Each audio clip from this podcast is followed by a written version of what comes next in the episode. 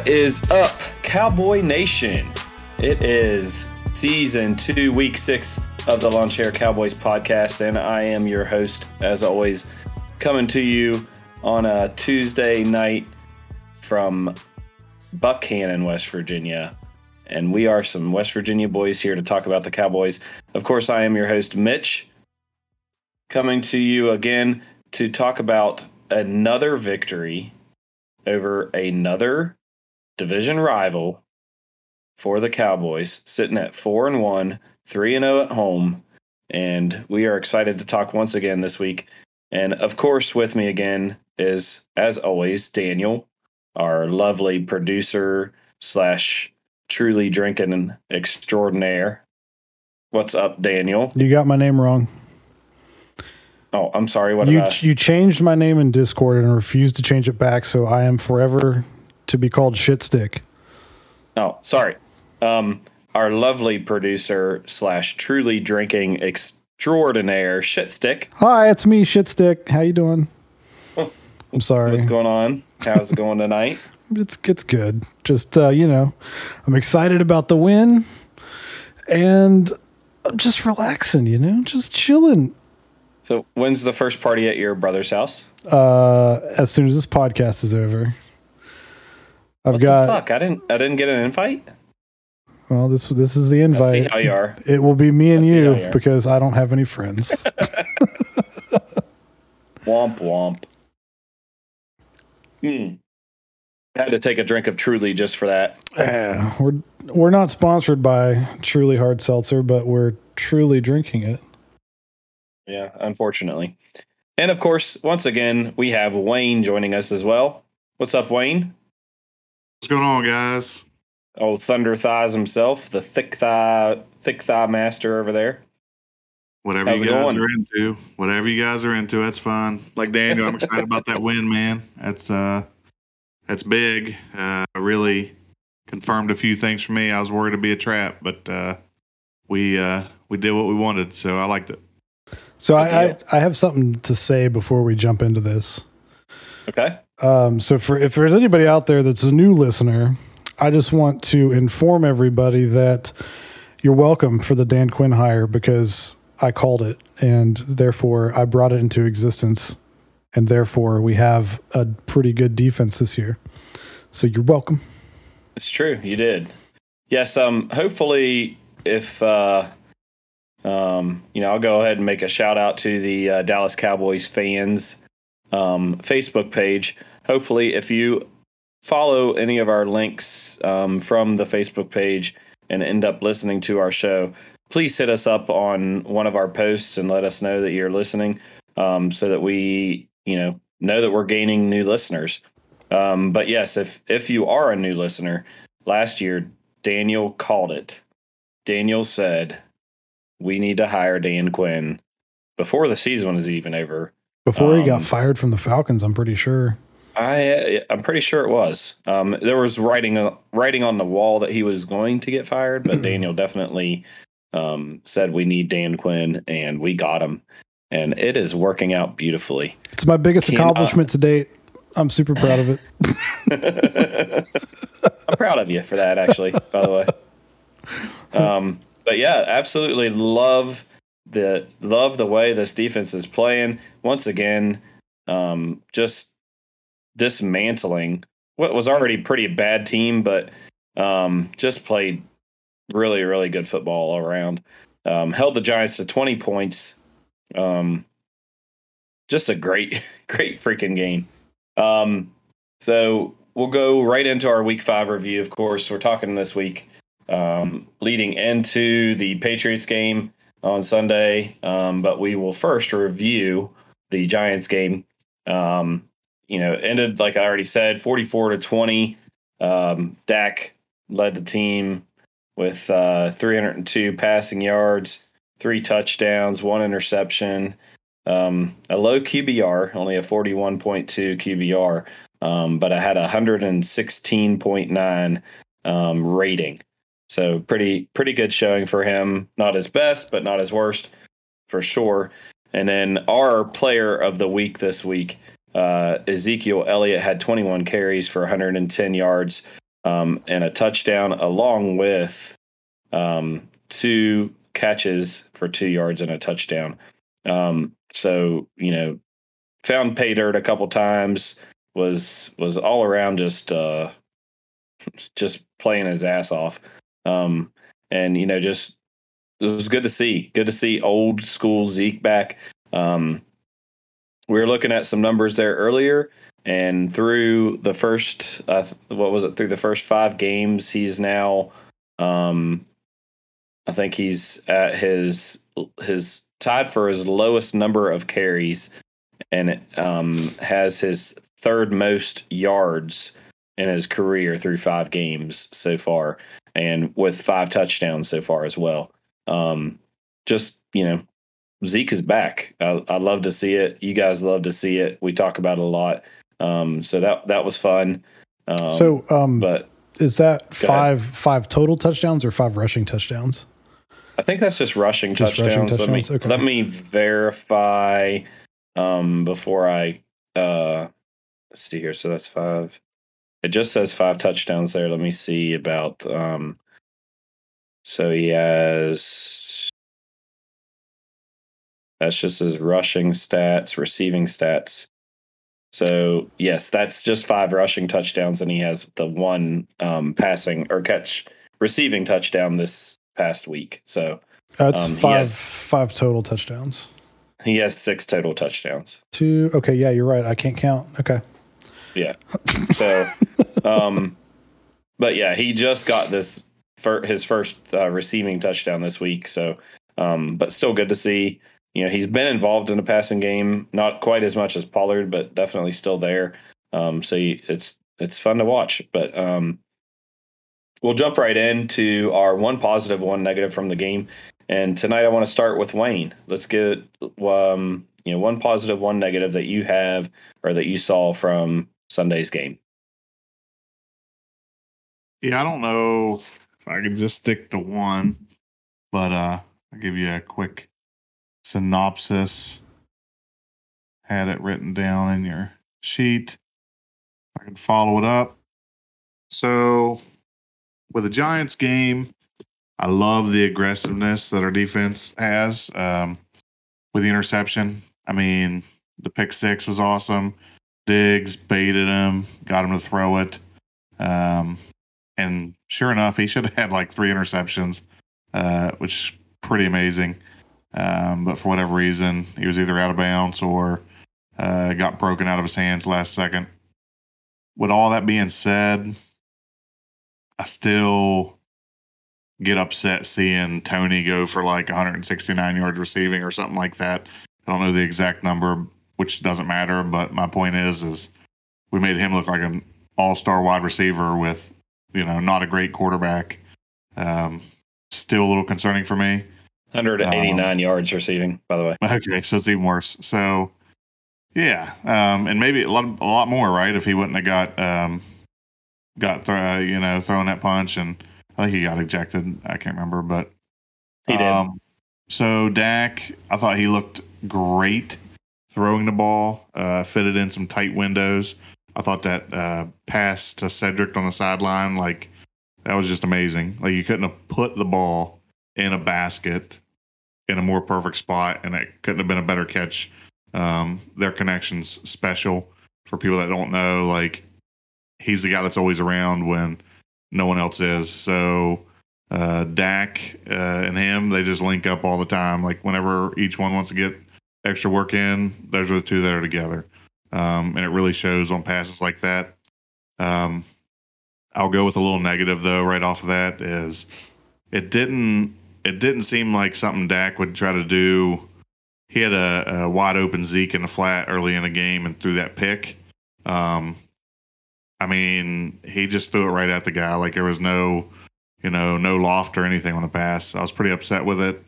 Although we are the armchair quarterback basically here, but uh, in the game, I'm sure something was different. But I just thought that was something that he would have seen better and avoided. But uh, well, to that, outside of that, you know, I was pretty happy with it.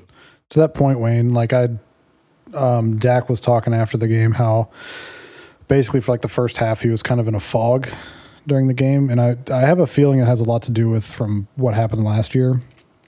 You know, because everybody knows Week Five last year at home versus the Giants is whenever the injury happened, and he said like after I guess after halftime he kind of like came out of it. So, you know, he can blame that That makes a lot of sense. you know if if if he really was or if he's just saying that but you know i kind of believe it because you know those mental things can happen and that this was like the last hurdle for him to get over from that injury so you know i there's a couple things that he did during the game especially well the both the turnovers was just kind of like eh. so it kind of makes sense but i you know it's things happen so Yeah. Um, I mean, do you want to just go ahead and roll into yours, D- Daniel? I mean, yeah, yeah, that's. I mean, I can I can go ahead and just roll into mine. Um, like my positive kind of goes along the vein of of last week's. I mean, just the the fact that we can overcome the adversity of those two turnovers from the first half. You know, yeah, we were playing the Giants, and the Giants, you know, are the Giants, and we basically killed half their team during this game. Um, but like like I said over the past couple weeks, just like last year or not not necessarily last year because you know Dak went down and all that, but even before that, like if we would have two turnovers in the first half, our defense wouldn't be able to keep those turnovers from turning into points for the other team. So the fact that we can we can have that that, that kind of negative those kind of negative plays and and find a way to overcome it gives me hope. I wish those negative plays didn't happen, but you know the fact that we can actually overcome it is you know I'm, I'm gonna keep I'm gonna keep harping on it until it bites us in the ass. Um, but the way the team's playing, it's like it's hard to it's hard to see it actually, you know, coming back to bite us. But um, my my negative from the game is our center Tyler Biadasz. Biadasz. Um, some of those snaps, like yeah, the, the the fumble from Dak, like that, that was it wasn't a good snap, but it's one that Dak normally can can catch. But I've just seen a lot of bad, bad snaps, low snaps. Just it just he just doesn't look good out there. I don't know what it is. I don't know if we're going to be trying to get um, Connor McGovern. I think I've heard him getting reps at practice at center. I don't know what's going on there, but it's just Yeah, I, I think I'd mentioned it in the in the chat during the game, but like I'm I'm 99 percent sure.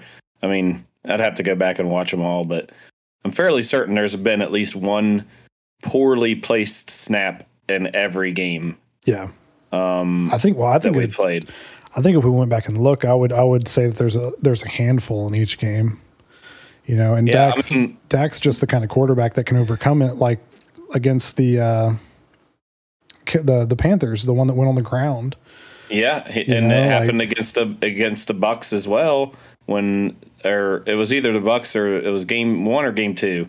Um, when it you know one hit the ground, he had the wherewithal to pick it up and still throw a touchdown. And then the game against the Panthers, he picked one up and ran it for like 15 yards or something. So yeah, t- I mean, two different snaps that have just been right on the ground. Mm-hmm. I mean, didn't even get to him, at least that we can think of off the top of our heads. And then the third snap in this game that was a bad, bad, you know, exchange, whether it would be on Dak or on him, there wasn't there it wasn't a good exchange. It wasn't a clean exchange. And you can't keep having those kind of mistakes happen. And, you know, against good teams, they're going to capitalize on that. So I mean, well, you Um, saw it. I mean, against a bad team, the Giants on the goal line. We should we should have won this. What what was it? Forty four to twenty. We should have won it fifty one to twenty because that should have been a touchdown right there.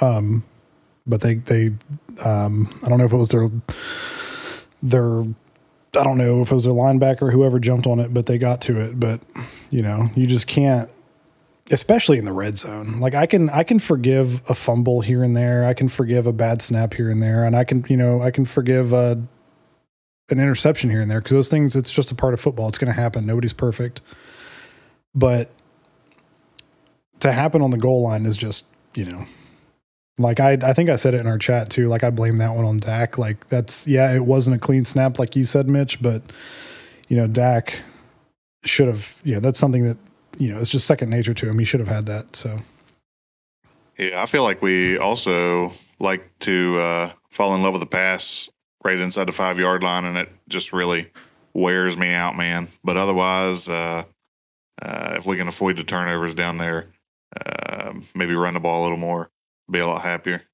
yeah, Yeah, I mean, it it's funny because like I always find parallels with um, complaints I have with the Mountaineers and the complaint complaints I have with Cowboys. Now this year, it's there's way way way more laundry list of things going wrong with the Mountaineers than the Cowboys, obviously. But um, one of those things this year that we do have in common is exactly what Wayne just said.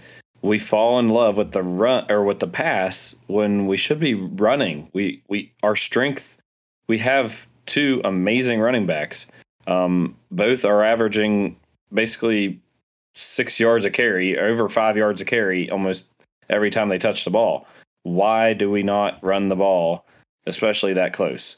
And you know, our the same thing with WVU. Our strength is our running back, and then we get inside the five, and we never the running back never touches the ball. Like what? Why you don't have to overcomplicate things just because you're you know, especially you know, Kellen Moore this year has shown that he's not afraid to open up the playbook. He's using all kinds of crazy plays. He's he's mixing things up and he's keeping it interesting. But you don't have to be fancy and be tricky inside the five. Like it just it makes no sense to do that. It's risking things like that happening and then you're putting yourself in a worse situation than you need to be. So Well, definitely me- agree. Go ahead. Well, let me just put something out there for like this game. You know, like I mean, look at who we were playing. We're playing the Giants. Who's their offensive coordinator? Jason Garrett. So it's obvious that Kellen Moore was being like, "Hey, guess what? I can pass in the red zone and actually get touchdowns because you suck as a coach." I think he was just rubbing it in his face. maybe maybe that's the case Uh, it's it's hard to say but yeah i mean it, it it's just frustrating to me um like wayne said you you have a strength um why why risk that you know um but it is what it is i would say my one positive one negative um if i had to stick with one um for a positive greg zuerlein um had five kicks and didn't Mhm. miss one so you know that's big for him, especially the way this year's gone so far. Um, actually, sorry, he had eight kicks, um, five extra points, three field goals. Um, I don't know how I messed that up, but um, I guess I've been taking Math. taking taking Daniel's school of math. Um, sorry. So eight of eight kicking. That was that was big for Greg Zuerlein. Um, so you love seeing that. And if I have to pick a negative, um, other than what you guys have already talked about, it, you know, I'm kind of I'm struggling to like I'm getting nitpicky here. Um, but we didn't have a sack. Um, we had some rushing or you know QB hits and stuff, um, QB pressures, but no sna- no sacks when you have Mike Glennon playing the majority of the game, like six foot eight, not exactly a gazelle of a runner. Mike Glennon kind of playing the majority of the game. His neck looks Uh, like a gazelle's neck. Well, no, he's more like a more like a giraffe. Well, yeah, but you know, um, you know, shouldn't be. I mean, I just I, I'd like to see you know I'd like to see us hit some pay dirt there. Um, frustrating, we didn't. We were close a few times, um, but we just never never got a sack in this game, um, and only had two TFLs too. So that's not.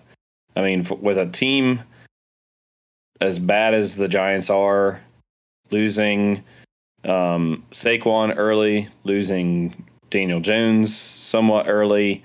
Um, you know, Devontae Booker coming in, like who even is that?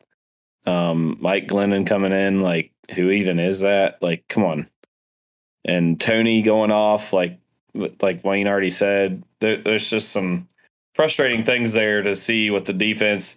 Even though we've been playing pretty darn good ball and I love watching the way we play. Um, there are some frustrating parts about it. Um, Well, see, I'm- like I'm- the the caveat to that is like, yeah, we're and, and I've seen a lot of people talking about how Trevon Diggs is like on a record setting pace for like most yards allowed.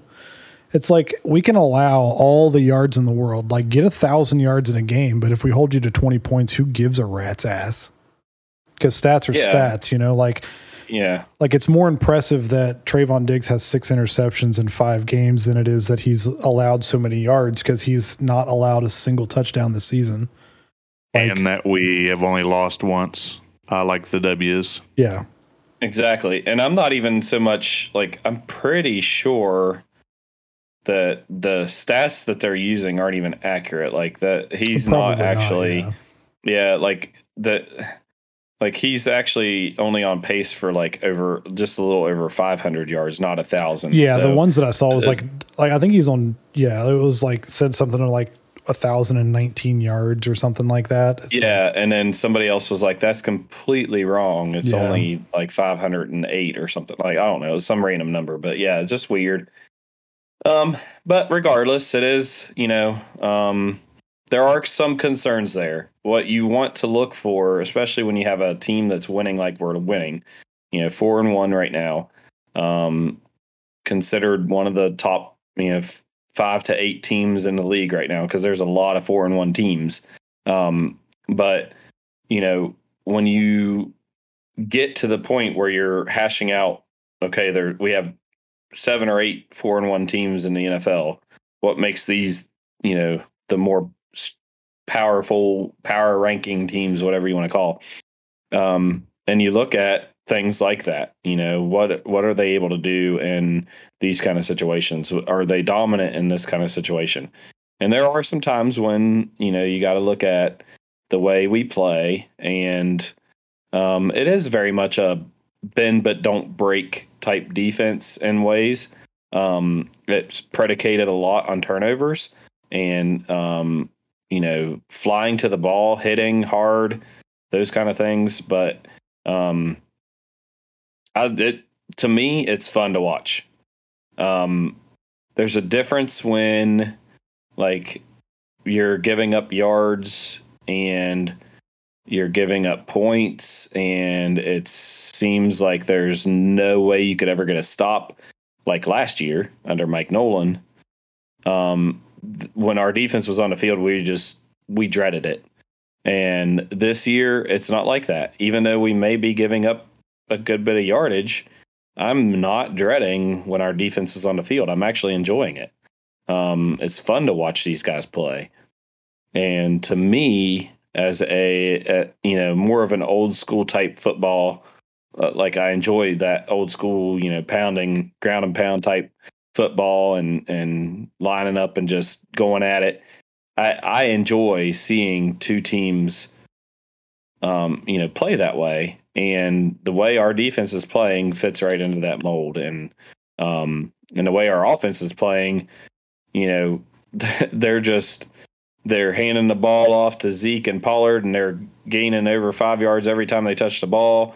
The line is blasting the defensive line every time they get off the ball. I mean, it's just fun to watch dominating football, and that's what we've seen so far. So it's definitely been a joy to watch.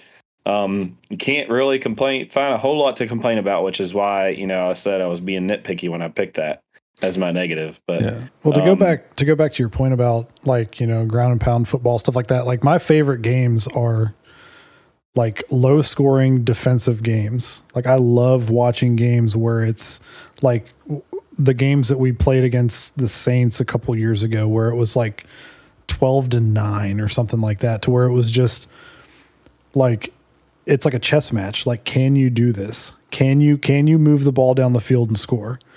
like the defenses are just going at each other like crazy and it's just those are those are like it, it's fun to watch two teams go at it too where it's like 57 to 51 it's great too but the best games that I've ever watched were those games where it's like under 13 points for both teams and it's just a struggle to move the ball. It's just it's just like you've got to it's it's not like just throw it up and just you know get you know a 70 yard touchdown every drive. It's like you know you have to you have to actually really think and really plan on how you're going to move the ball down the field and get down the field to even be able to kick a field goal let alone get into the end zone those are my favorite types of games Yeah, I, you know, honestly, I'd be interested to see like what kind of, you know, or how well would we play in that kind of game. Um, that, that would actually be really interesting to see. i don't think I'd that actually- any defense in the league right now could keep our de- or keep our offense under 20 points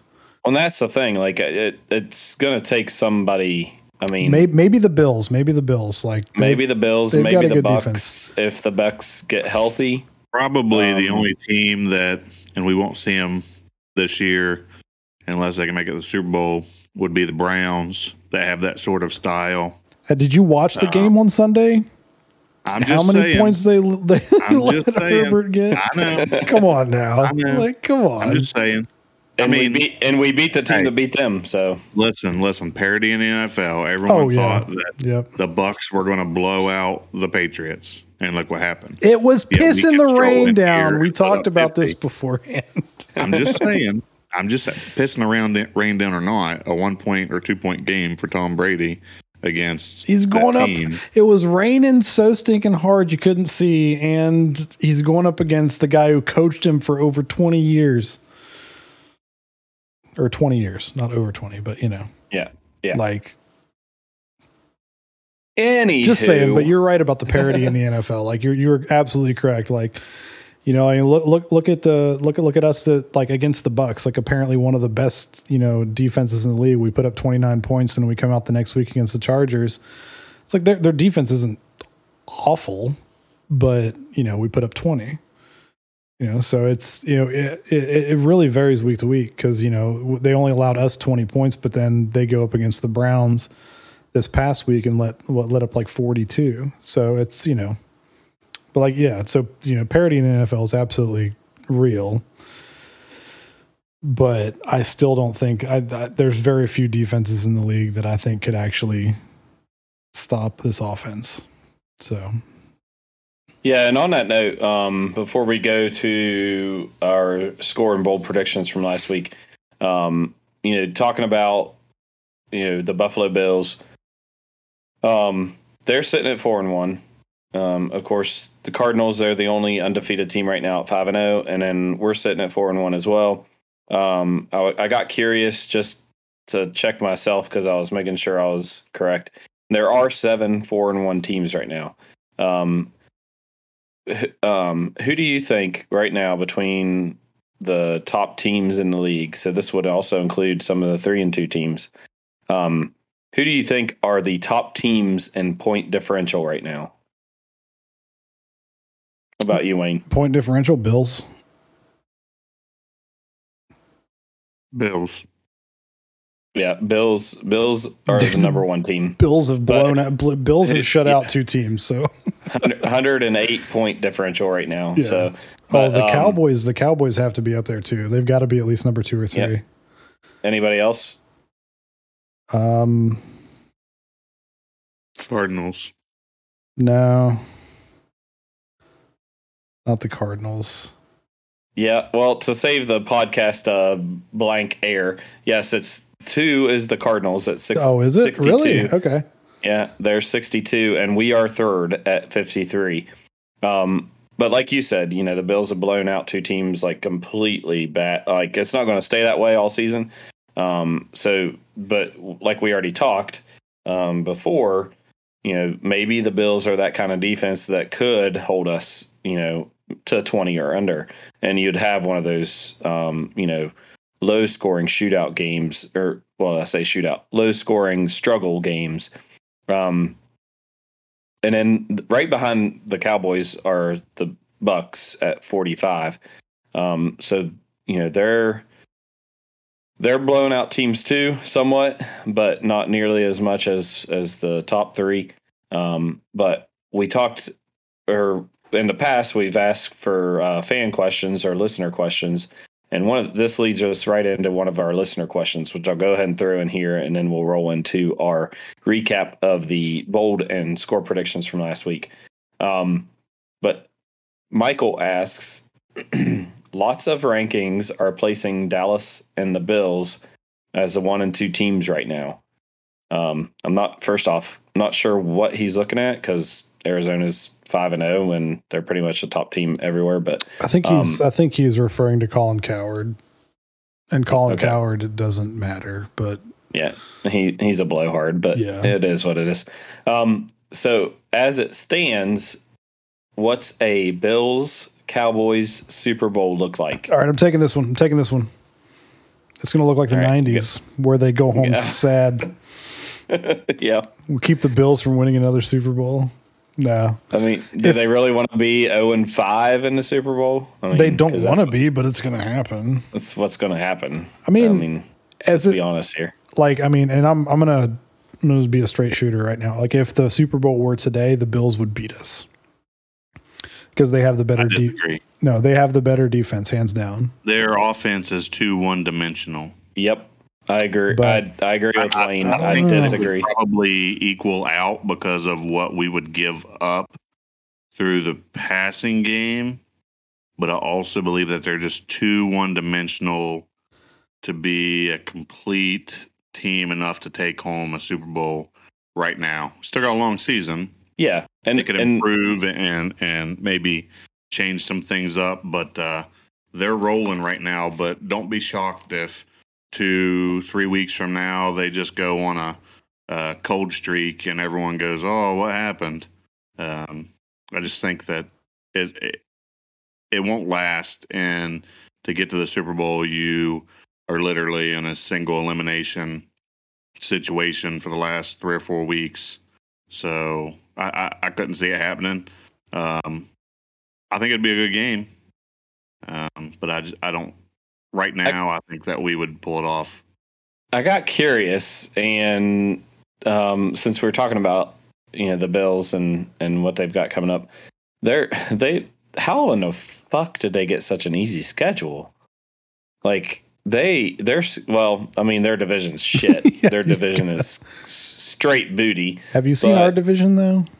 Well, I mean it is what it is, but I, I'm not I'm not saying what I'm saying is is they were really good last year, and they usually always like isn't it? Don't they usually try to match you up with the the top of the divisions and other like when you play out of division games? Yeah, you usually get like, the harder schedule. Yeah, you get the harder schedule when you're the better team, and my God, their schedule shit. Who are they playing? For people uh, I mean, so they got Titans coming up next, which always, Titans are booty. They always play the Titans though, but the yeah, Titans were the decent t- last year, so that makes yeah, sense. Uh, and they're booty right now. Um, then they got the Dolphins. Then they got the Jags, who are booty again. Yeah. Um, then they got the Jets, who are well, we all know about the Jets. and then they got the Colts, who are booty again. The Colts were a playoff they, team last year, though. You got to think. I know that's what I'm saying. Like all these Titans teams are booty. tough schedule as of when it was scheduled. Yeah. based right, on based on last everything's year, rolled out. They've just but you know based on right now. These are it's a yeah, but they're, schedule. They're not going to come out at the beginning of the season and be like, "Oh, these teams suck now, so we have to change our schedule." Like no, the Titans, the Titans and the Colts went to the playoffs last year. So well, you just I know. how yeah, it happened, and that's how I know. It it's yeah. just it's just crazy to see like their schedule is terrible. Oh yeah, everybody thought and, the Washington football team's defense was going to be the best defense in the league, and they're like, yeah, one of the worst. So you yeah. know it, you know, it's literally you, like I, I got to looking at their schedule because I was like, okay, let's see how many games they could feasibly lose. I literally see like a game left on their schedule that they could lose, and that's against the Bucks at the Bucks the rest of their schedule, it, uh, they could literally run out the rest of the schedule and be. Uh, I could see them. They could be fifteen and two. I could see them losing to New Orleans. I could see them losing to New England, Tampa Bay, Carolina. I could see them possibly dropping one of the three games to Miami, Jacksonville, or the Jets, just because it's the NFL, and that's what happens. Yeah. Not me. All that being said, they could turn around and run, run the table. Um, I don't think it's going to happen.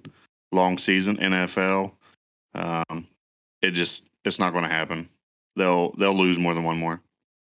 Well, anyway, what I think, as far as what I think, uh, uh, and and let me preface this by saying this is by no means me thinking that we are, or me saying right now that we are going to the Super Bowl. This was a question prompted by a listener, so I'm only answering it because of that.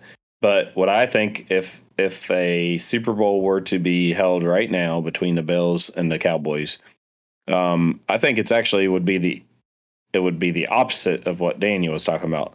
I think it would be a shootout. I think it would be a 45 42 type game that is just balls to the wall. Um, you know, just a just a shootout, just an old school Big 12 shootout. Um, and and I think it, I mean those kind of games are fun too. They can be fun. Um, it's you know frustrating if you're a defensive minded guy, but um, I do think that we have the better balanced attack, like Wayne and I were talking about. Um, uh, the Bills don't have a great rushing attack. Their their running backs are more pass catchers out of the backfield. Um, so you know we have guys that can run five yards a carry and pound it up the middle and beat up their defense. And you know, I just think you know we would be able to, and I think Kellen Moore would be able to game plan that to control the ball and control the clock a little bit more to limit possessions as much as possible. Um, but I just I, I, I see our Cowboys' strengths match up well with the Bills' um, defense. So, but yes, that, thank you for that question, Michael. Um, Well, as we'll- we mentioned, We'll find out in February. yeah, Yeah, I we'll don't- see. We'll see. I don't know that all that'll play out, but um, if it did, um, I, I kind of agree with you, and I sort of agree a little bit with uh, Daniel. I think you were on the right track, but maybe had a higher score. Um, I just think that what you said about control and possession and everything like that, I believe between that and um, each other trying to feel each other um, out in a game like that, uh, getting started, it wouldn't be in the 40s. I think you're looking like high 20s, low 30s, like whoever has the ball last type of thing. Uh, but I think it'd be a great game. Yeah. Well, and y- yeah, you said it too. It's a long season. There's a lot of parity in NFL. Um, so it's hard to say where it's going to end up, but um, I, I would love to see that matchup definitely because as a kid, um, as all three of us remember, you know, we we were, you know, six, seven, eight years old the last time we were going to the Super Bowl against the um, Bills, and those were our formative years of getting into football. You know, just being those young kids and that that joy and excitement you got about Super Bowl Sunday and just all that stuff. So it would be nostalgic and fun to see again. But like you said, long season, a lot of things can happen. Um, and it's hard to say where we're going to end up between now and then. So that being said, we'll roll into our um, score predictions and bold predictions from last week and figure out who our winner is. Um, as we already mentioned, the score of the game was 44 to 20. And this week we had some pretty close guesses. Um, mine was 34 20, Dallas. Um, 10 points off on the winning team. So unfortunately, I am out of the running for this one. Suck it. Sorry. Daniel was 38 19. I would have had it if, if Anthony Brown. Close. Anthony Pretty Brown close. had to get the pick six, bro. Like he just had to get it. I was super You would have had it. You would have had it, but you didn't. So, ha, suck it. Wayne wins. 47 17 was Wayne's, Yeah, buddy. That's right. was Wayne's pick. So, congratulations, Wayne. Hell of a pick. Um, I'm gonna say I'm, prob- I'm probably the closest on the bold predictions though. no, you're not. I don't remember what your guys' were, but I was pretty close. You, you weren't. I was ten Um, yards and a touchdown away. Like, And six Yeah. extra carries away. well, over. let's let's not let's let's like like I went Well, super. well, I went, blah blah blah blah. I went blah, super blah, blah, blah, blah. but okay. So, um, Wayne's prediction, which is actually probably the closest, if we really want to get um, into the weeds, was that we would have zero punts, and we had one. We had one punt, and it was a beauty. and it was a beauty. It Oh was a 61 yard bomb that was, I think, down on it within. I mean, it was inside the five. I, I'm pretty sure it was inside the If five. we had to punt it once, like it was worth watching that punt. Yeah, it was beauty. Um, and then Daniels was um, Zeke would have 15 carries for 120 yards and three touchdowns. Um, Zeke had 21 carries, so he was over by five carries, 110 Six- yards. uh, So he was carries. under under or over by six carries, under by 10 yards, and three touchdowns, and he was short by a touchdown. So a little off there. And then mine was Zeke and Pollard would both have over 100 rushing yards. Zeke had 110 rushing yards. Pollard had 75 rushing yards. Um, 25 rushing yards is easier to get than another touchdown. So I win. No, on no, no, but 25 Zeke- yards is Nope. no. 25 rushing, especially with these guys, 25 rushing yards is way easier. No, to no, get no. I'm talking about Yep, nope. Wayne. No, Wayne. Hundred percent. One Wait, punt. you're taking the win. Uh, One all that happened punt? Wayne, one punt Wayne won that score. Wayne, Wayne won the score. I win the bold. So Listen. we're good. Okay, Listen. Wayne won both. lead Wayne, you won both last week. So All don't right. get Well, mad. you could find a new producer because I quit. This is We quit. stupid. I want to win one. After last year, man, it was Hey, like if you guess what, Daniel, Daniel, guess what? What? If you want to win one, it, you you really, really, really, truly want to win one. yeah, You know what you got to do? not look up weird historical facts and use them for my picks. No, check the chat. Oh, suck it. Get yeah, you get good. I'll reverse it right back to you. good. Get good, son. Listen, I like right, okay, so, so- okay, so the, well, let me let me just let me just defend myself real quick, okay? Why? Why? Well, no, no, no. I'm just saying, like, I the listeners I, out there who no, might be no, cheering I don't. you on. No, no, nobody's cheering me on. I know that. Like, believe me, I'm I'm not that dumb. But I'm saying, like, I guessed, Girl I guess from- the what about girl from amount, the amount of carries plus the amount of yards plus the amount of touchdowns, and I was down one touchdown. What eleven or ten yards? 10 yards. Yep, 10 yards. and six carries. Like that's pretty. I mean, like I, I know I didn't win, and that's fine. Like it, it's okay. I'm just saying, like that was pretty damn good from pulling out a stupid historical fact that happened back in 1938 and using that for my bold prediction. Like, you know, I'm proud of myself. I mean, you can be proud of yourself. It's not going to get you the win. I don't want the win. I don't give two rats asses. Like I don't even get a gold star for the win. So who cares? Nobody's keeping track. So I mean, you get awfully upset for not winning. So if, I mean, I've won the last two weeks. I'm keeping track. I don't I don't I only get upset. I only get upset whenever I don't win whenever you give yourself the win because you're the host. So fair. That's fair. Well, you know, there's certain liberties. Like I say, you know, it's just it is what it is. Um, but that was fun. That was actually three really, really close. I mean, the score predictions, the bold predictions, all of them were. I mean, that's the know, closest all- we've ever been on all of like as as a whole. were- yeah. all of them respectively respectively were close. That was that was pretty good. I liked it.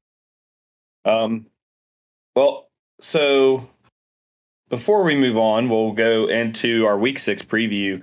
Um, and before we get too far down the road into our future score predictions, um, we're going to first preview the Patriots game.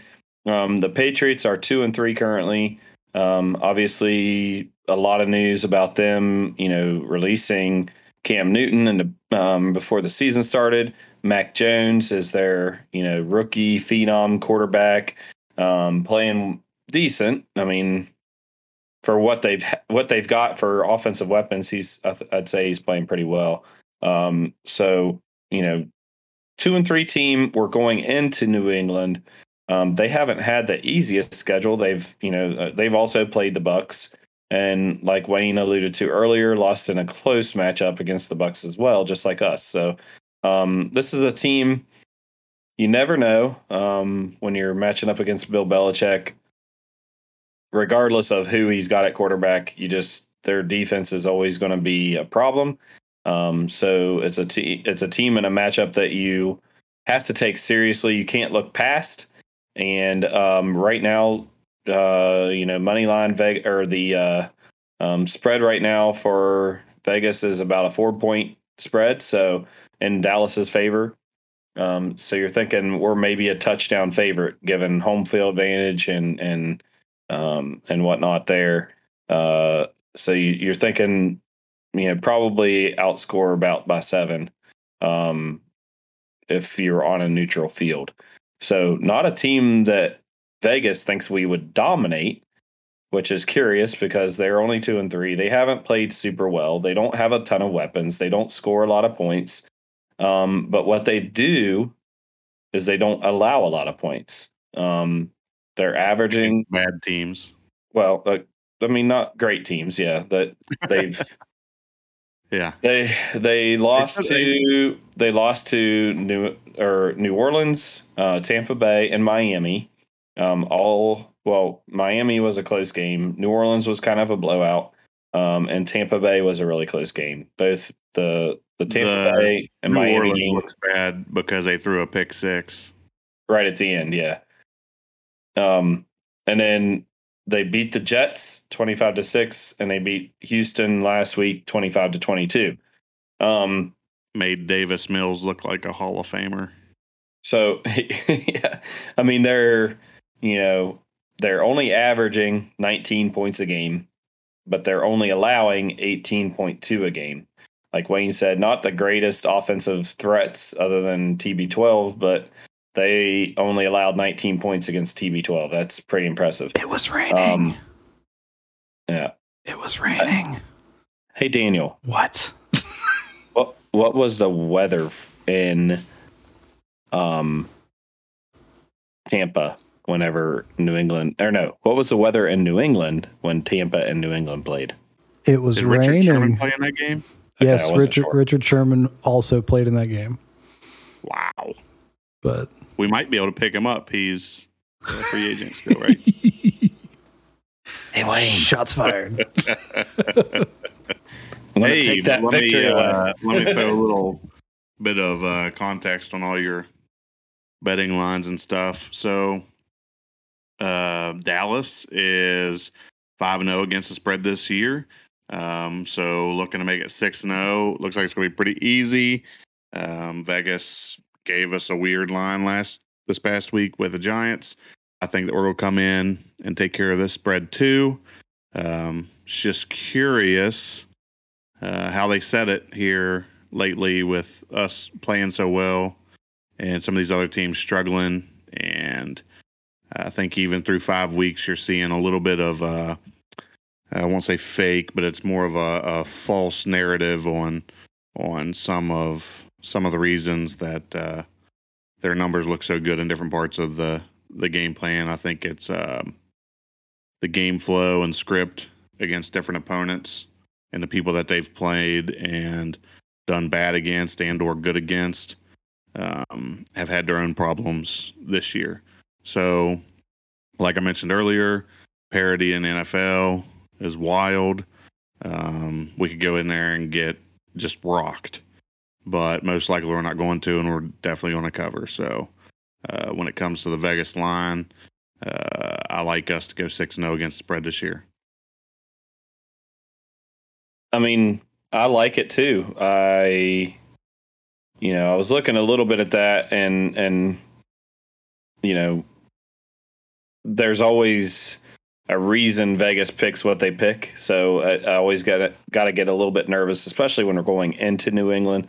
Um, it is only it, it is a 4:25 p.m. kick, so it's not a night game. It's not um, the early kick. Um, I haven't looked at the forecast yet, but hopefully it won't be raining. We'll see. Um, but you're looking at a four point favorite right now, like I mentioned earlier, and a 50.5 over underline. Um, so, you know, looking at a decent scoring game, uh, you know, definitely over what what the Patriots have averaged so far this year, um, but a little bit under what we've averaged. We're averaging four, 34 points a game so far this year, um, and only allowing 23.4 points a game. So I like seeing those numbers, um, and I hope that that gap continues to grow as the season goes. Um, but we'll see how that how that goes with uh, Dan Quinn continuing to get his guys some more um, you know time to gel as far as a, a defensive unit goes. Um, this week we are right now listing. Uh, we currently have uh, Ezekiel Elliott listed as questionable, so look for him. You know, probably just precautionary type thing. Um, but he uh, uh, McCarthy did say that he's having a little soreness in his lower back and rib cage. If you remember in the game uh, towards the end, he made a run um, towards the sideline and dove. And as he was diving he, and falling to the ground, he kind of rolled and fell on top of one of the markers on the field. Um, hobbled to the sideline, looking injured, and was kind of concerned about his status. And then he came back in like two or three plays later. So um, definitely wasn't too bad at the moment, but something they're concerned about enough to at least list him as questionable. And then we have uh, Dorance Armstrong and Donovan Wilson also listed as questionable coming into the game. Um, are we getting D Law back? No. Or when does D Law? When are we looking for him to come back? My guess would be Thanksgiving time. Is that a broken foot? I mean, oh wait, yeah, never mind. Yeah, Not him. like Um, let's see here. So Gallup is still on injured reserve. Uh, doesn't expect him back this week, according to reports.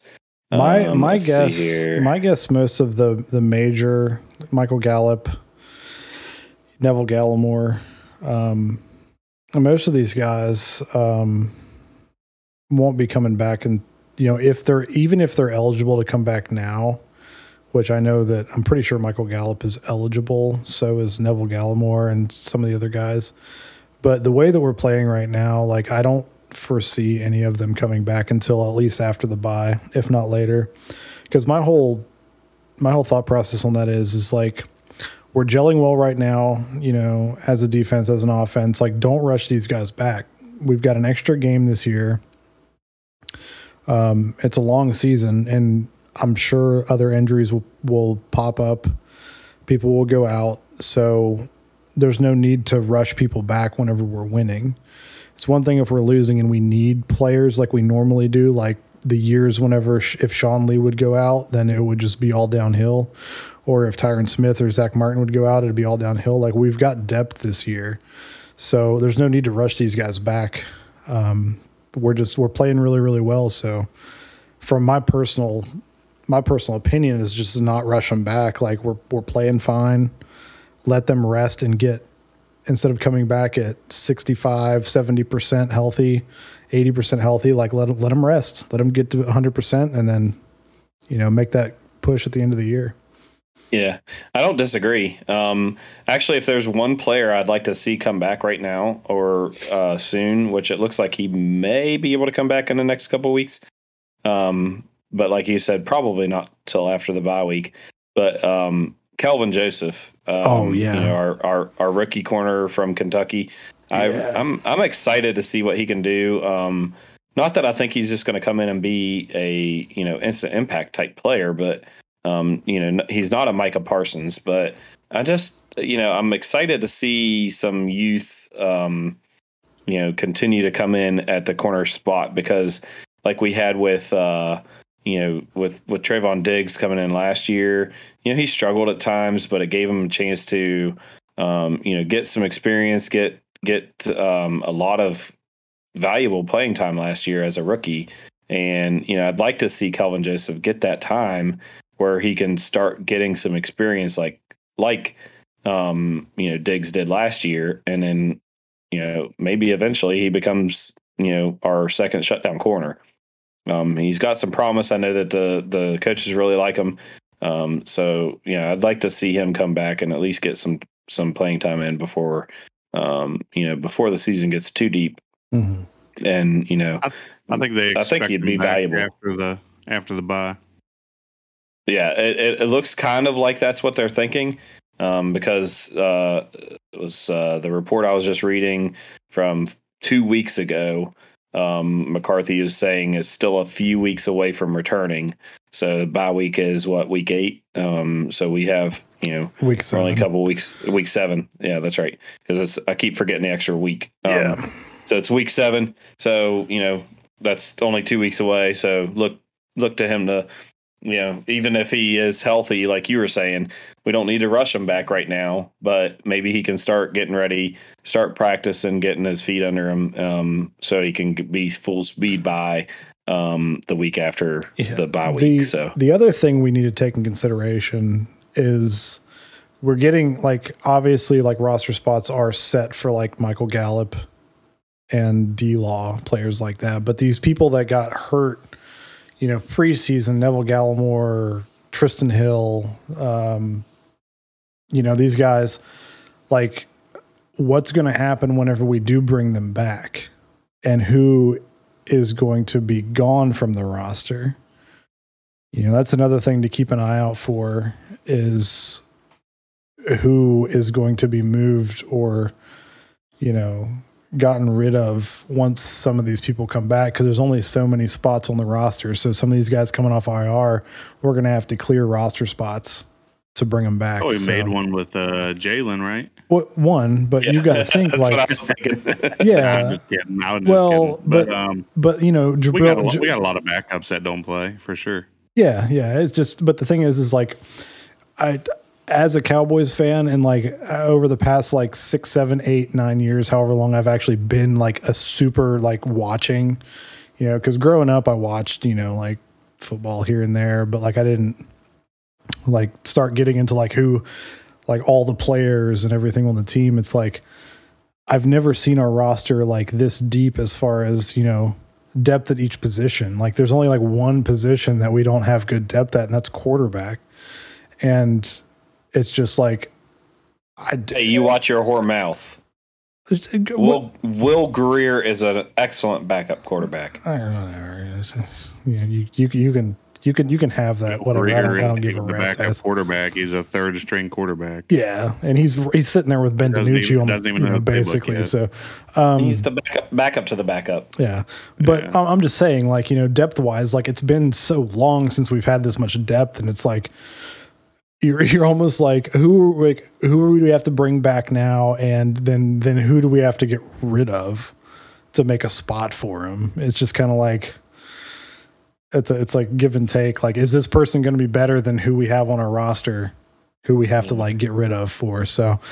It's just one of those things to keep an eye out for. Oh, it's a great It's- problem to have. Yeah. It's a good problem to have, especially in a league that is, you know, is deep. Like we've already talked about the parity in the league this year, and um, you know, when you're looking at the fact that a lot of teams are dealing with tons of injuries, like we were last year at this time, and um, you know, when you have this kind of depth and you have players that are coming back that are going to be healthy, um, it's it's it really is. It's a good problem to have. So, um, all that being said, let's roll into our um, predictions. Well, actually, before we do the predictions, let's do our one optimistic thing, one concern about the game on Sunday against the Patriots. I'll go ahead and start real quick because mine aren't going to be very long.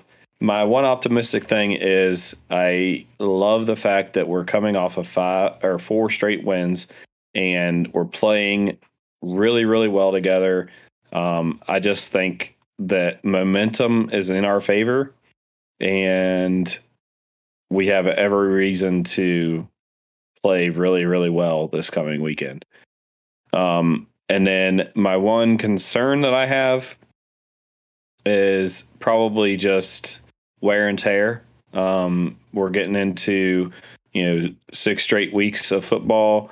We've got guys, especially with having injuries to Gallup, having injuries to um, Cooper that haven't necessarily taken him out, but have definitely affected his play. Injury now to Zeke. Um, you know, just here and there, there's been some some injuries on some of that depth that we just got done talking about.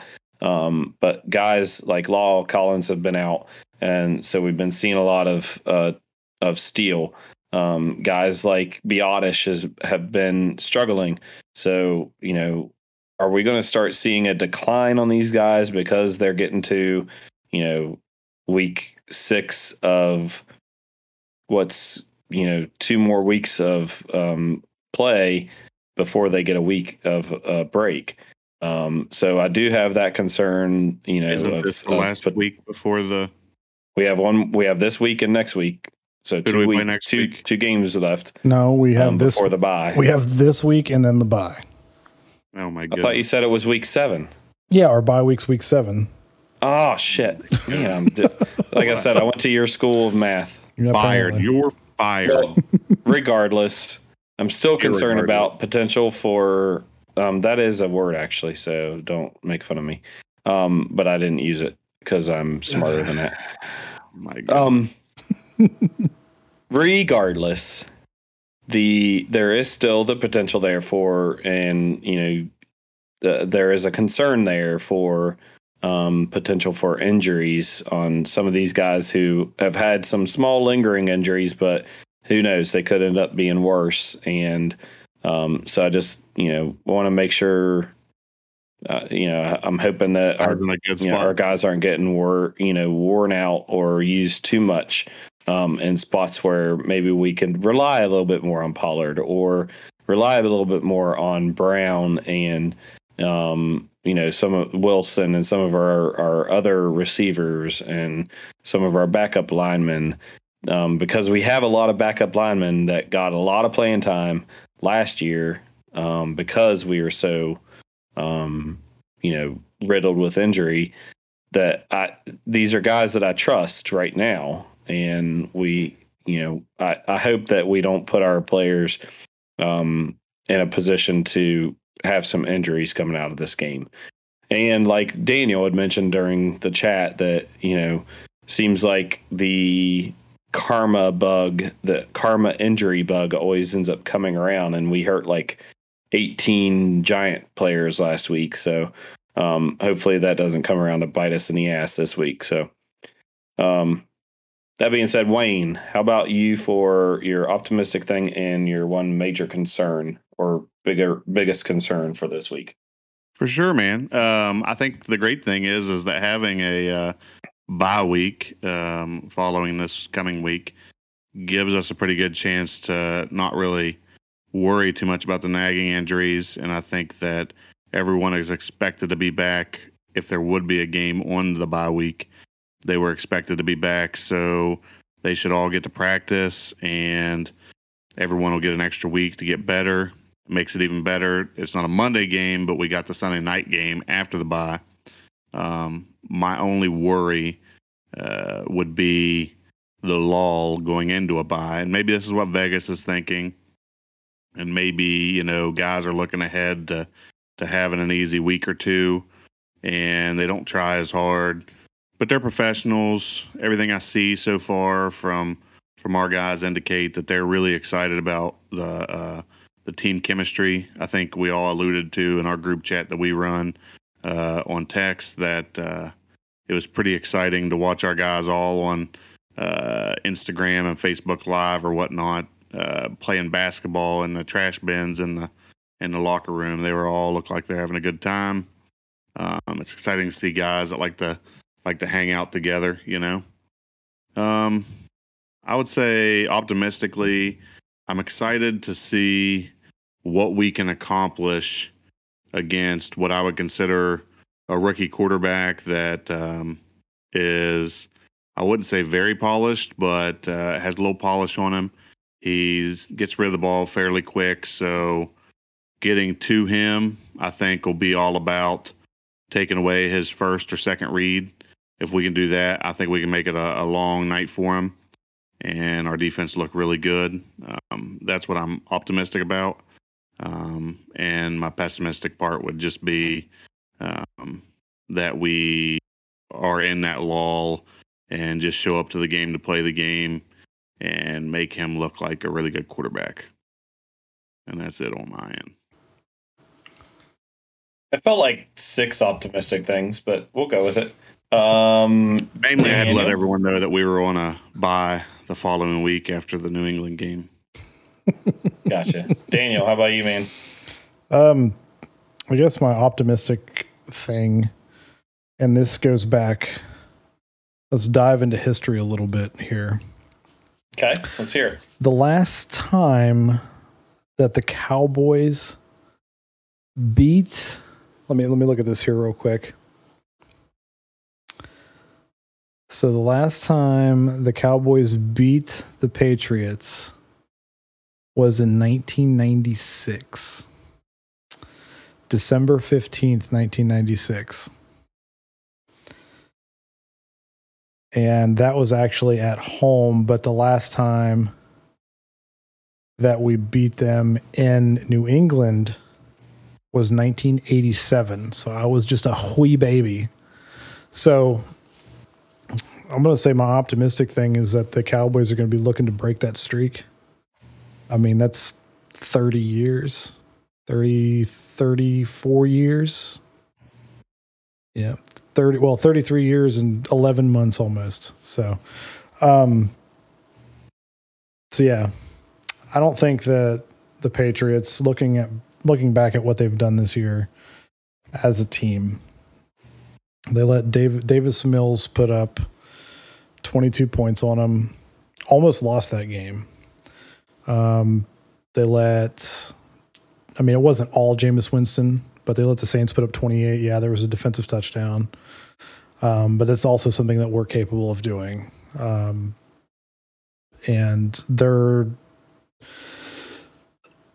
their whole pers- or average points per game. I don't know what you said it was, but I mean they've played the Dolphins, the Jets, the Saints beat them, the Bucs on a rainy night, and the Texans. Like it's kind of the same the same deal as Carolina was, except Carolina's a better team than the Patriots, where they played a bunch of mediocre teams. And I don't know. I just don't. I, I, I just think that we're going to be going in with that mindset. Like you know, we we've got that winning mentality. We're all we're clicking on all cylinders. Like we're we're going to go in and we're gonna we're going to take care of business. That's what winning teams do. Um, my pessimistic thing is that we're playing against Bill Belichick. And if anybody in the league can come up with a game plan to even slow down uh, Kellen Moore's offense, it would be Bill Belichick. And it's not really, I, I don't, I don't think it's going to happen to the extent that I'm about to explain. But my worry going up against Bill Belichick is that he will find a way to stop this offense consistently. And if I, I, don't think it'll happen, but if it does happen, that's that's just a blueprint for how teams can beat us. So that that would be the only thing that really worries me because I think he's the only defensive minded coach in the league that could actually with with this with such a, a small amount of tape on this defense and on this offense from this year that I mean well I don't think his offense is going to do anything against our defense but his defense with such a small amount of tape, he's the only coach that I think could come up with a good enough game plan to actually slow us down. Um, but I don't think that he will. But the, that would be my optimistic and and pessimistic things. Yeah, I mean that's fair, and I even kind of alluded to it too earlier that you know it's Bill Belichick, so yeah, um, you know there's got to be a reason why the spread is only four points, or the uh, uh, yeah the spread is only four points. So, um, but yeah, definitely all valid points there. I like it. Um, so that rolls us into our uh, score predictions and bold predictions for this week. Um, I will start off my score prediction. I predict that we will be the victorious team coming out with a 28 to 20 victory. Um, and my bold prediction is that Dak will account for all four touchdowns.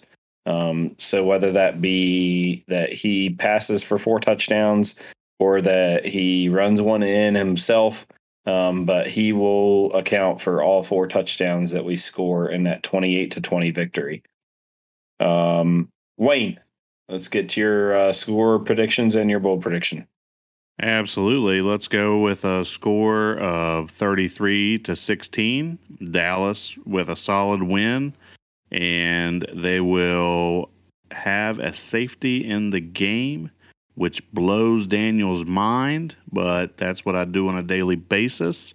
Let's go, Cowboys. Wait, who will have a safety? You didn't specify. Let me, yeah, I was gonna say. Let me clarify. Are we going to get a safety against them, or are they going to get a get, get one against us? I mean, why are you guys so negative? We're No, going to get asking. the safety on them. I'm just Two points clarifying. for us. Yeah, It's included in our 33 points. No, I'm good with it. yeah. I like it. Yeah, I I'm like fine. it. I'm fine with it. I'm just clarifying because you know people listening can't see our our notes here. So But if we give up a safety, I might take the liberty, like someone else I know, absolutely not. take the win. There are no liberties that you're allowed to take. I take all of them. Go ahead, Daniel. My score prediction for this week is 31-19 Dallas with the victory. And my bold prediction, even though Mitch says it's not that bold, but he's had six in five games. But I think this will be the game that Diggs doesn't have an interception. Yeah, I mean, I just uh,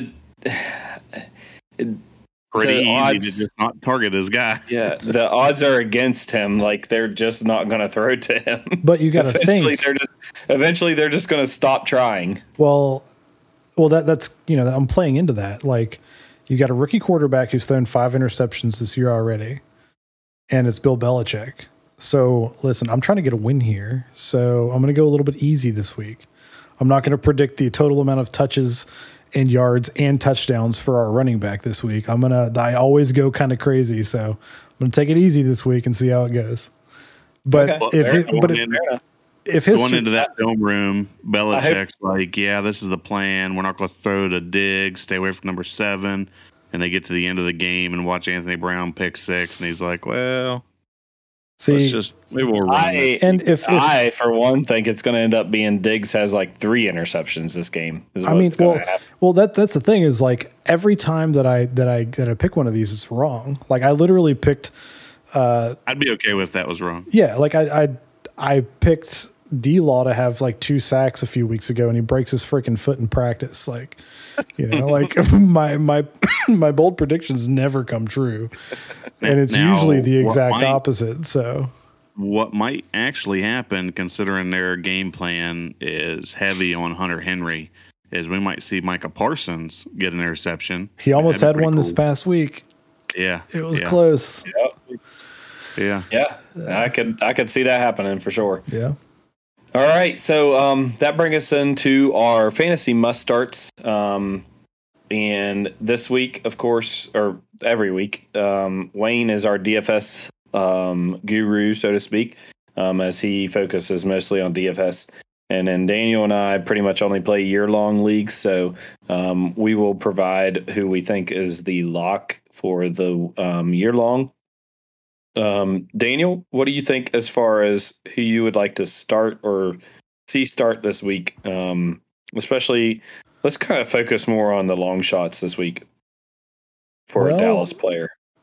I mean, I think the game plan that Belichick's going to dial up against us is going to lead to an absolute ass ton of screen screen passes.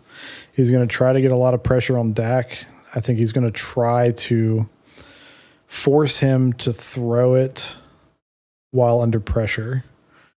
Um, I mean, I, I a long shot, a long shot would be Jarwin, but Schultz is obviously our number one tight end. And I think between either him or Pollard, Schultz or Pollard, I mean, I know that it's it's it's impossible with this offense because almost everybody other than Noah Brown is fantasy relevant. Like I had a league this past week where I started I think I started I, I know I started Zeke and Pollard and the Dallas Cowboys defense, and I think Greg Zuerlein. And combined with them plus my other players, I put up over 170 points. And I think I think that league's full point PPR, but you know, it's a practice league for me. I hate full point PPR, but um, I don't know. Like Well- I I really think I think Pollard and Schultz both have big games this week. Yeah, I mean, I, I see. So I'm in a I'm in a situation here this week where, um, you know, bye week start this week, Mhm. and I have Kyle Pitts. Um, my You mean you didn't go out and pick up Dawson Knox? No, I didn't. Um, somebody else got him before I got to him, but I have Kyle Pitts, and I started him this past week, and it paid off finally for the first time this season. Um, however, my backup is Dallas Goedert, and Dallas Goedert is currently out on COVID protocol, Yep. and will probably be out this week because I believe he tested positive. So, um, and they're a Thursday night game, so I'm screwed. Um, I'm also screwed because Schultz is already it's already past his time of being able to be picked up on the waiver wire because he had so many good weeks. So now Schultz is gone. I honestly, um, and and I, I'm not saying that I'm going to pick him up for sure, but I've definitely it's crossing my mind, um, and I'm looking at it because I actually just got a trade offer while we've been on the show for Schultz. but I am considering strongly picking up Jarwin because I do just for the fact of what you were just saying. I see us game planning um, to counteract what you were just talking about the the pressure that they're going to try to put on Dak is that we'll, we will game plan and go with a lot of heavy sets, meaning Schultz and Jarwin would be both in. And I just think Jarwin is going to end up getting, you know, because this is a full point PPR and it's a week filler. Um, for it would would be a week filler for me. Um, where I could see Jarwin getting four, five, six catches for, you know, 50, 60 yards and a touchdown. And bam, you're looking at in a full point PPR, you know, you're looking at 7, 13, you know, 14, 15, 16 points, somewhere around in there.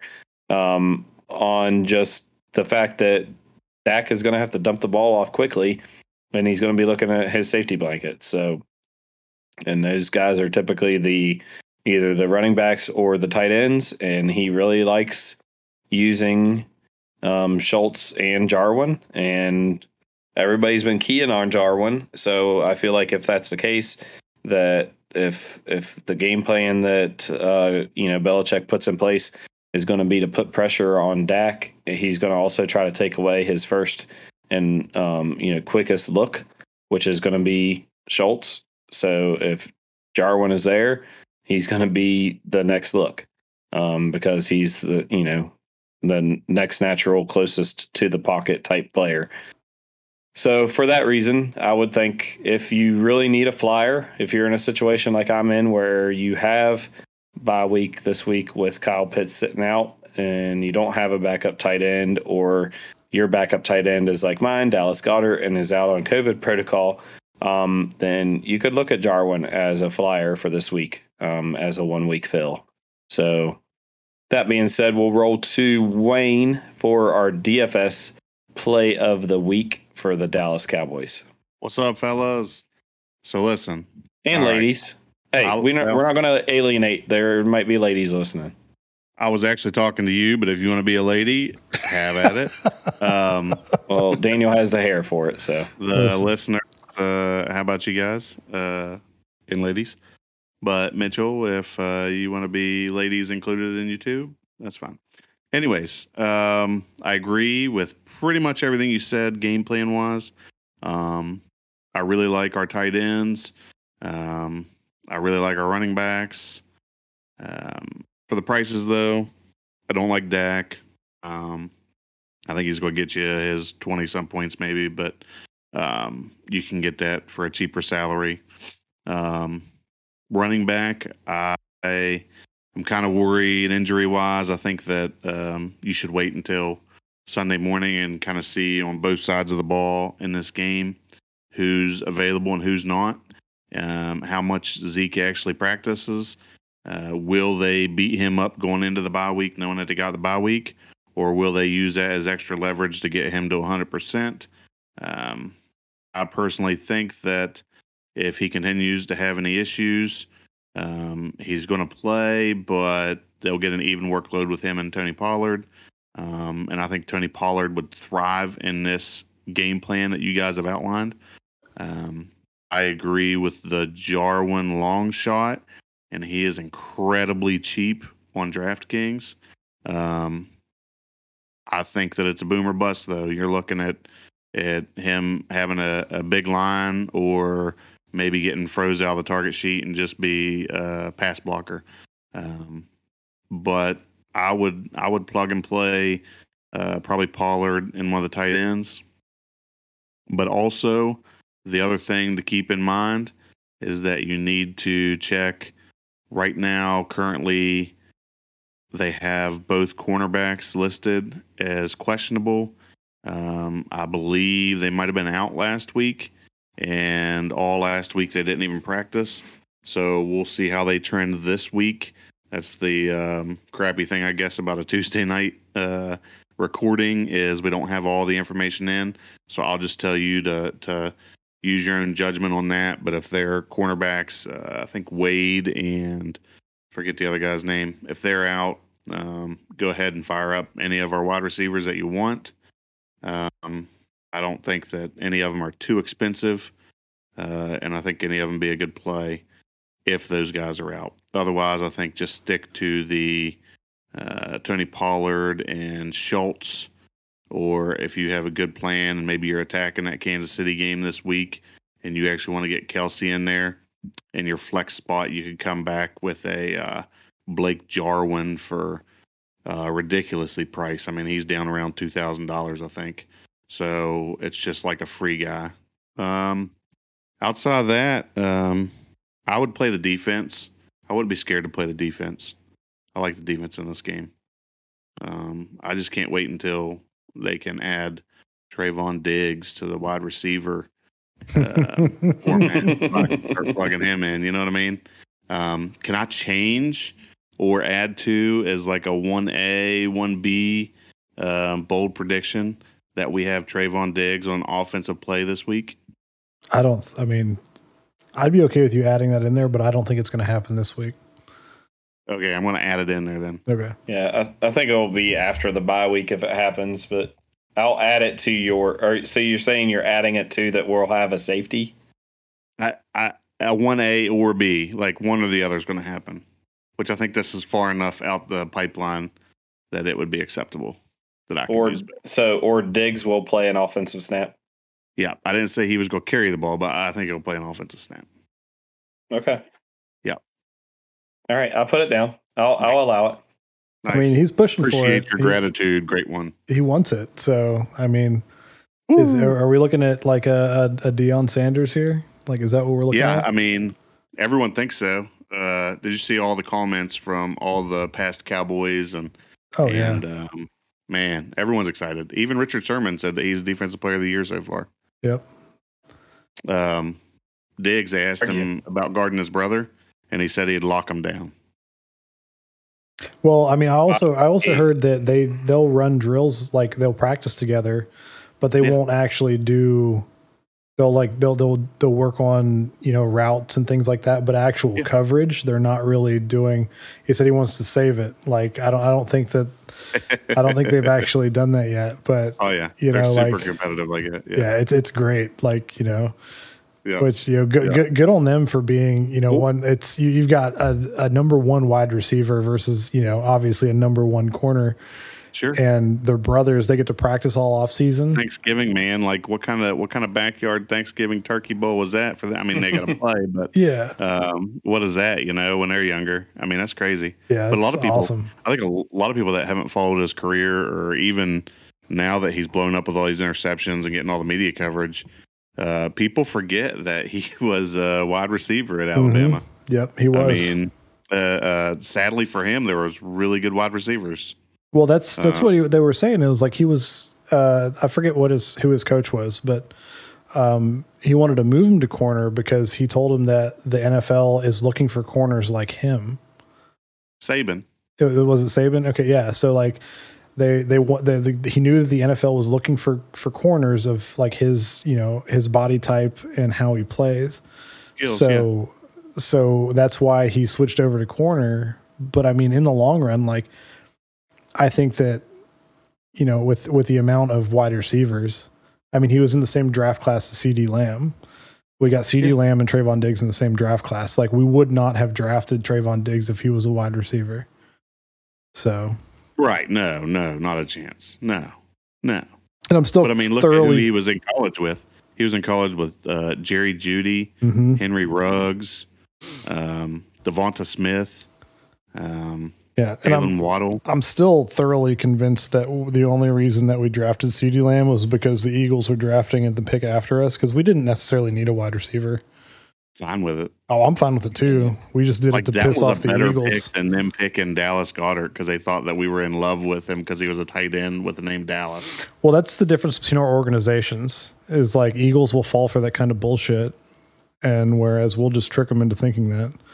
Now, no, don't Yeah. don't get me wrong. Dallas Goedert's a good tight end. Like Sure, you know, he's a he's a good solid tight end, but he's not. he's better than what we got though.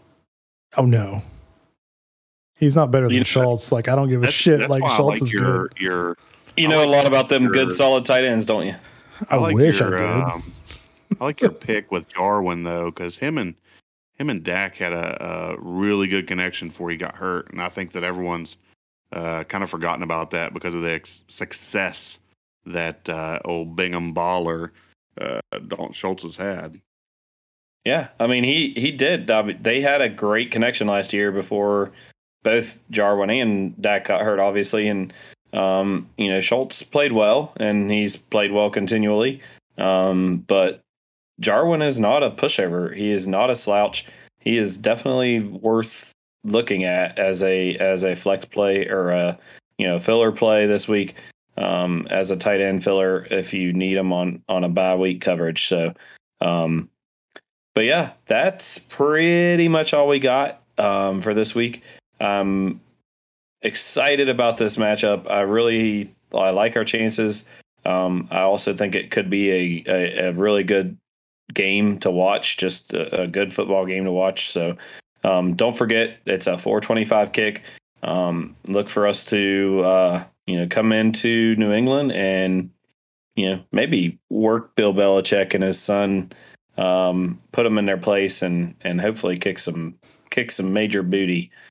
So, with all that being said, we appreciate you guys listening. Hope you guys come back next week. Make sure you like and subscribe. Make sure you uh, share this with your friends, with all your Cowboys friend, Cowboy fan friends, and uh, get the word out there that uh, you know we got a fun podcast, uh, level-headed podcast. I like to think that uh, you know we're we're fans of this team, but we're also um, pretty realistic here. Um, we're not too over the top with uh, with any of with anything really, and um, just to hopefully you guys enjoy listening and um, keep coming back listening for some more. So we will see you guys next week when we Join we us in Discord. replay- Yep, join us on the Discord. That's right. Where's the link going to be, Daniel? Down below. Sorry, I was taking a drink. Look in the description. will- You'll see it. You'll see Yeah. it. It says join us in Discord or something that Mitch wants me to change, but I told him he has to pay me more to change it. So once I, I already get, changed. I already changed it. Damn so it. I figured out how to do it. damn it, I shouldn't have given thanks. you the login credentials. join us on on Discord and um, links in the bio. And uh, we will see you guys next week uh, as we recap the New England Patriots game and go into the bye week. Thanks, guys, and let's go Cowboys.